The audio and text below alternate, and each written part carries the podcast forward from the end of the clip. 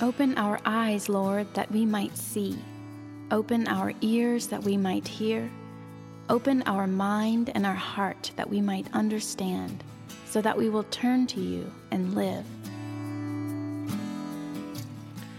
So, in the epistle reading today, um, it picked up right from where we left off last Sunday in the epistle reading. and he, this is what we heard last week.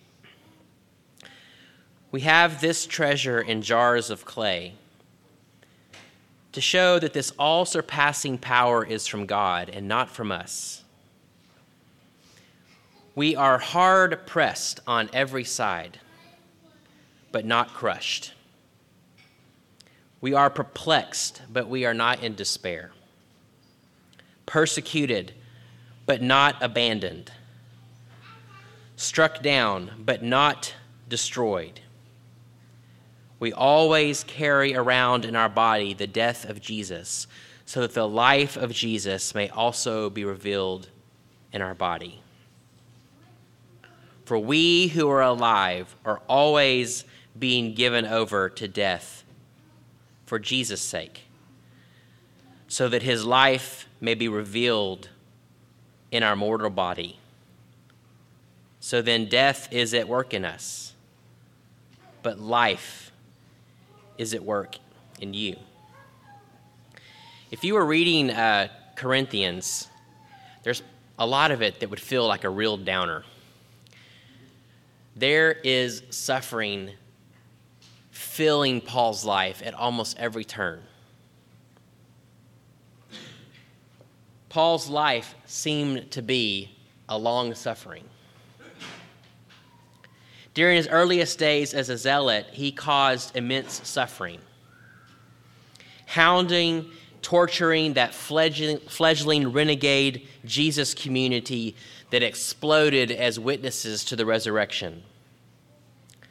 But then Je- Jesus met Paul on a road to Damascus, and he blinded him. And Paul was radically transformed the one who was killing Christians now became a primary leader among that same community. The one who was causing the suffering now became a sufferer. And Paul suffered. And he suffered. And then he suffered some more. It seems that Paul contracted at some point some chronic illness that was a source of constant pain. Some of you know what that's like. Some of us here are dealing with constant chronic pain.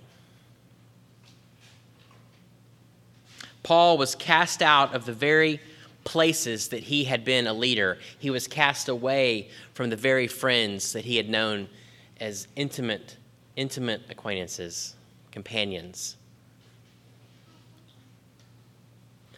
Paul was shipwrecked. He was abandoned by his support system and his friends.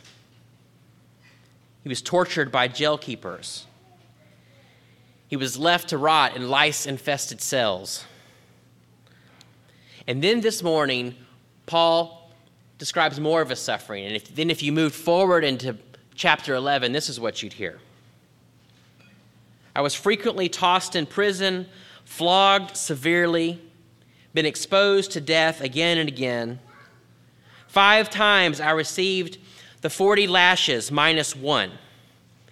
Three times I was beaten with rods. Once I was pelted with stones. Three times I was shipwrecked. I mean, good mercy.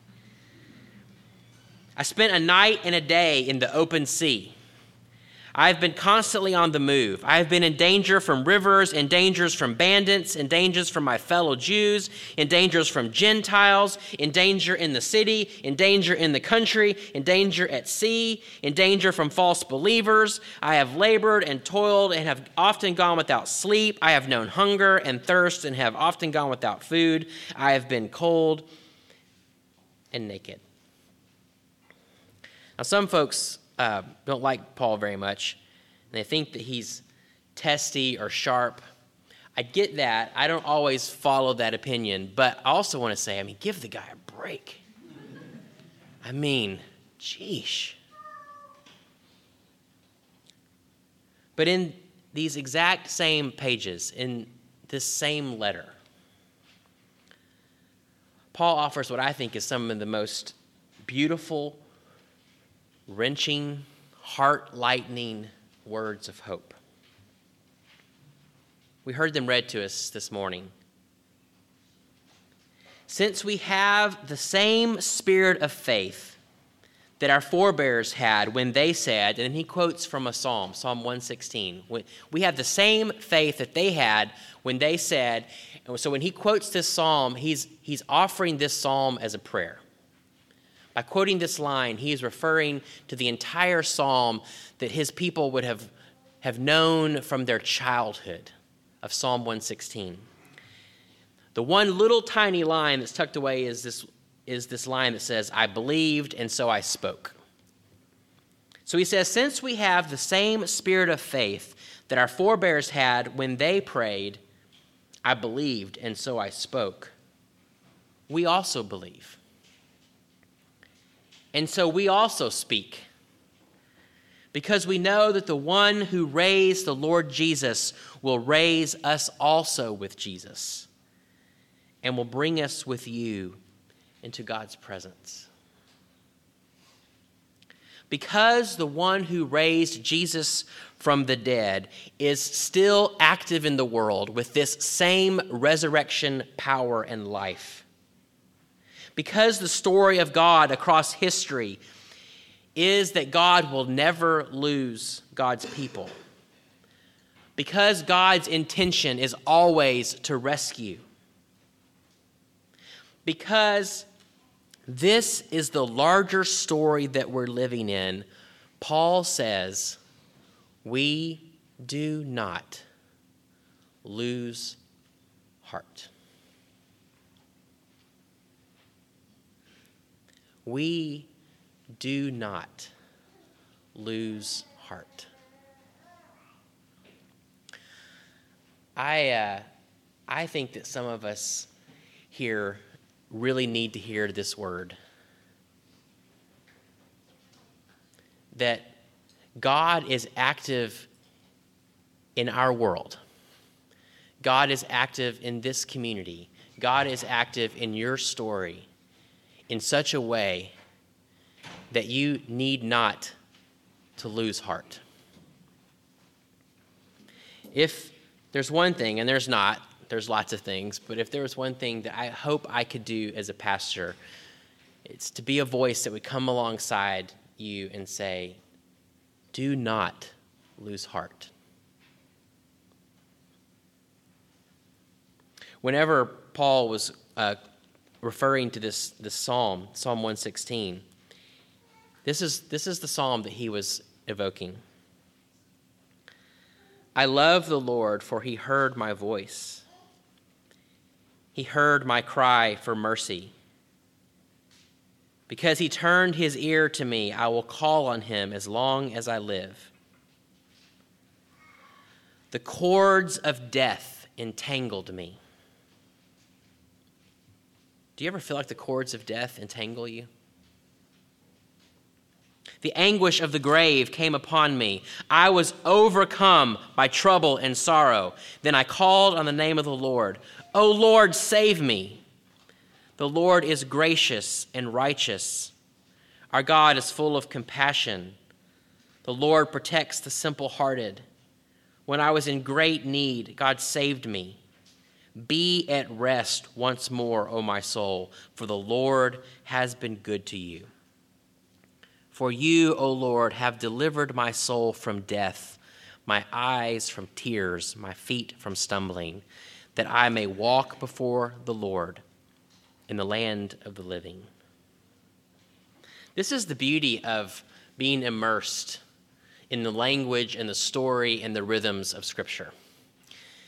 Is that in these great places of sorrow, we are returned again and again to the story of God that has been written across time, across millennia, across geography, across every kind of barrier that we know in the human reality, that God has been writing a larger story. It's why we pray prayers again and again and over and over. It's that these prayers become a language. It's why we read the scriptures over and over because it becomes a wide view. Even when they're perplexing, even when we don't understand, even when it seems uh, intimidating, that it becomes a language for our imagination in a world that we exist in. So, this is what Paul said to us this morning. Because he was living in the imagination of God. So, we do not lose heart. Even though outwardly we are wasting away, yet inwardly we are being renewed day by day for this slight momentary affliction. you read all the things, right? This slight momentary affliction. And if you read Paul, it, it, it, doesn't seem like he's saying this in the way of, um, oh, everything's great, you know, God is good, God's on the throne, no worries here. It doesn't seem like it's he's dismissing it. It's because there is a larger story that has captured his imagination so that in comparison, even his very real troubles and travails do not own the day. So, for this slight momentary affliction is preparing us for an eternal weight of glory beyond all measure. Because we look not at what can be seen, but at what cannot be seen. For what can be seen is temporary, but what cannot be seen is eternal. So we do not lose heart. We do not lose heart. Because even if the body is wasting away, and it is, even if we are under great duress, even the suffering, even when it strips us of all beauty or mars our vision or seems to cut us completely to the bone, God is doing something within that suffering. God is constantly, even in our perilous and disorienting places, God is constantly renewing, transforming, doing something in our deepest being. There's no sense in which we should understand Paul as dismissing the goodness of the body. He's not saying, oh, it's wasting away, so never mind. But what he's saying is this reality that we grapple with is that things are wasting away. But God's renewing work is still active. We know that God's best work happens whenever death is circling like a vulture. The story of Jesus tells us that it's precisely in that place of death, it's precisely in that place when the story seems to cataclysmically be done. When every doubt and every fear seems to own the moment, it is precisely in that place that God's power rises in its most potent way. Recently, um, I returned again to one of my own places of internal panic. I'm assuming that most of you know these places. Um, the kind of things that no matter how old you get, no matter how many times you sort of think you've learned better, grown up, whatever, how quickly we return to these voices, to these places of fear.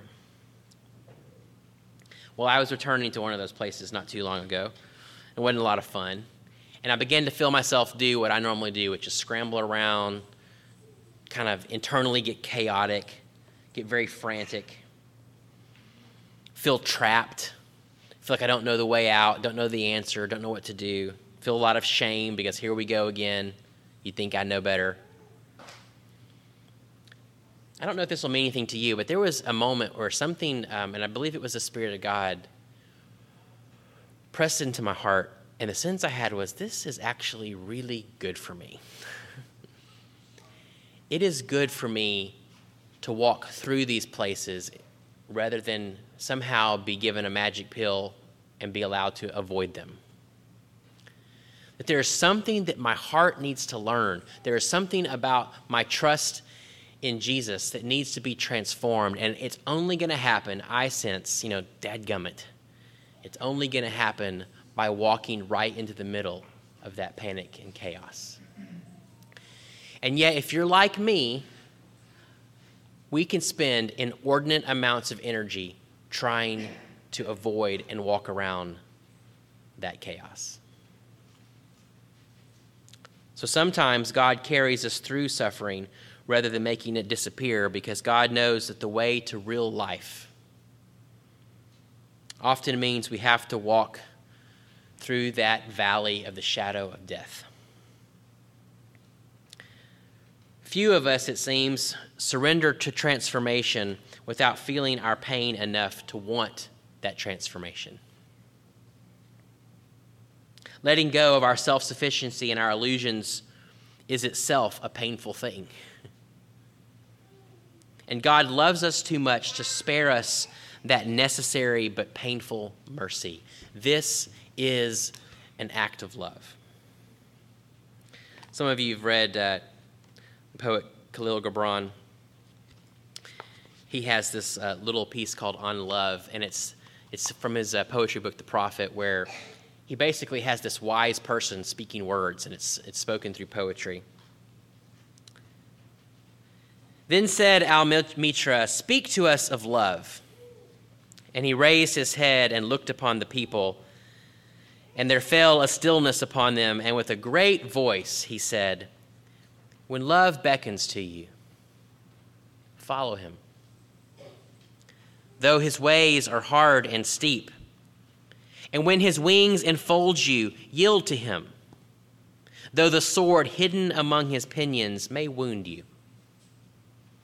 And when he speaks to you, believe in him, though his voice may shatter your dreams as the north wind lays waste the garden. For even as love crowns you, so shall he crucify you. Even as he is for your growth, so is he for your pruning. Even as he ascends to your height and caresses your tenderest branches that quiver in the sun, so shall he descend to your roots and shake them in their clinging to the earth.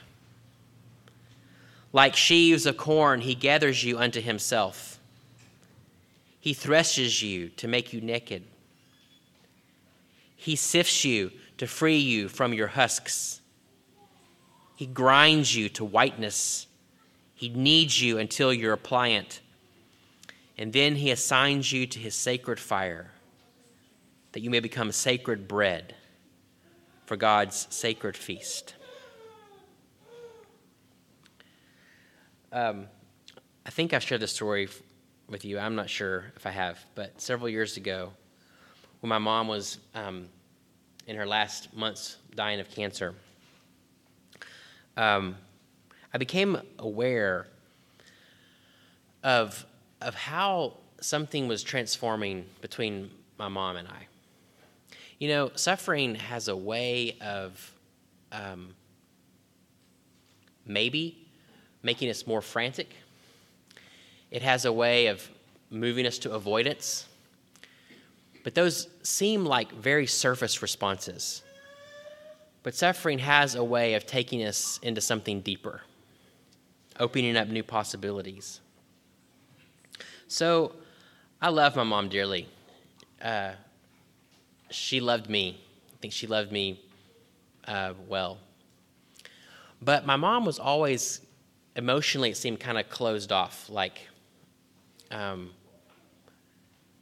she felt really committed to um, being good for other people and protecting space for other people and I'm not sure as I got older and I realized the way the world actually works and how hard life actually is and saw some of her own burdens, I, I never felt like I really saw um, who she really was behind some of this posturing of being good, making life good for other people. Well, you know, when you're dying of bone cancer, um, it's really hard to hold that together. And um, for the first couple years of of her dying, uh, she wouldn't she wouldn't talk about it really. She didn't want to talk about it on the phone. We were there. She didn't want to talk about it. And it was hard on me, honestly, because it was very difficult to, to grieve with her uh, if she wouldn't let us talk about it. But at the same time, you can't tell another person how to die of cancer. and so um, I just tried to be present with her. And um, the last time I saw her, though, she was pretty much uh, bedbound, and her hair was gone, and she would have a pink, um, you know, pink scarf on her head, and she loved um, colorful um, robes and pajamas, and so she always had something really flashy and colorful. But she was in bed, and I think it was my last night in Waco with her, and I was in her room, and it was really hard to even have very much of an extended conversation with her. But I was just in there with her, and I was holding her hand, and she looked up at me and she said, When I don't want to die. And I felt like it was the first time that she had really, um, she had really offered the gift of her sorrow. And I feel like it allowed me, it was hard to hear. I mean, no son wants to hear your mom say, I don't want to die, when you know that she's dying. But she offered that gift of her suffering. And I was probably, I guess I was 43 at the time. And as a 43 year old boy, again, for the first time, probably since I was 10 years old, I don't know, I climbed into that bed with her. And I, and I held my mom. I don't know if I had ever really held my mom. My mom had held me, um, but she wasn't the sort of person who was going to be held. but in that moment, with the awareness of her death, with perhaps her simple inability to resist it any longer, perhaps with a kind of deepening that she wasn't fighting against things anymore. She was stepping into the reality of what was. There was something that transformed between the two of us. And at least as far as an adult, my mom was a, a massive gift giver. That was part of her persona. She loved to give gifts, and it actually got ridiculous. Um, she would stay up, um, she was a pastor's wife, and she would stay up all night before Christmas, like a couple days before Christmas, literally uh, wrapping a couple hundred gifts to give to basically everybody in the church, everybody in the school where she worked. I mean, it was just kind of an obsession. And she would give gifts to us, and there's lots of gifts. I think maybe one of the greatest gifts she ever gave me was her, her willingness to offer me her suffering. And it's that kind of strangeness in the way of the gospel that our suffering need not destroy us. It certainly doesn't mean that we ignore it or do what some of us do, which is sort of play the happy Christian game and you know put some kind of uh, spin on it. It's we acknowledge its destruction. And then we open our heart and our mind and our life to feel the weight of that. And then to open ourselves to the God who suffered for us and with us in Jesus. And we really don't have time to do this anymore, um, but that's precisely the, why we have the crazy part of the readings this morning. The crazy, crazy. That's it's Mark when Jesus is in the middle of his ministry and his his family comes and grabs him and pulls him away and says, He's lost his mind. He's lost his mind. And then there's these, these words that could we could take a whole sermon talking about them, if not more, but just these perplexing words about the sin against the Holy Spirit and how it's the one thing that can't be forgiven. And I just want to say, some of us who hear these words, um, if you're afraid of that sin, you haven't committed it. Um, and I really think what Jesus is talking about here is the Holy Spirit is the one who reveals us God's invitation. And I think what Jesus is saying is yeah, the only thing that can't be forgiven is the thing we'll refuse to be forgiven for. The only thing that, we, that can't be forgiven is our refusal to allow God to bring all of the mystery and wonder of God into our lives. In other words, I think what Jesus is talking about is another way of losing heart. I think when we close ourselves off and we say, I don't want any of that, I'm going to resist that with every bit of my fiber, we are actually losing heart to the kindness and the grace that's so ready to be poured out to us. And so I want to challenge all of us to let our suffering deepen us in God deepen us in our life with one another. Deepen us in the mystery of what God is doing because God is actively present in the very midst of our suffering. Let's pray together.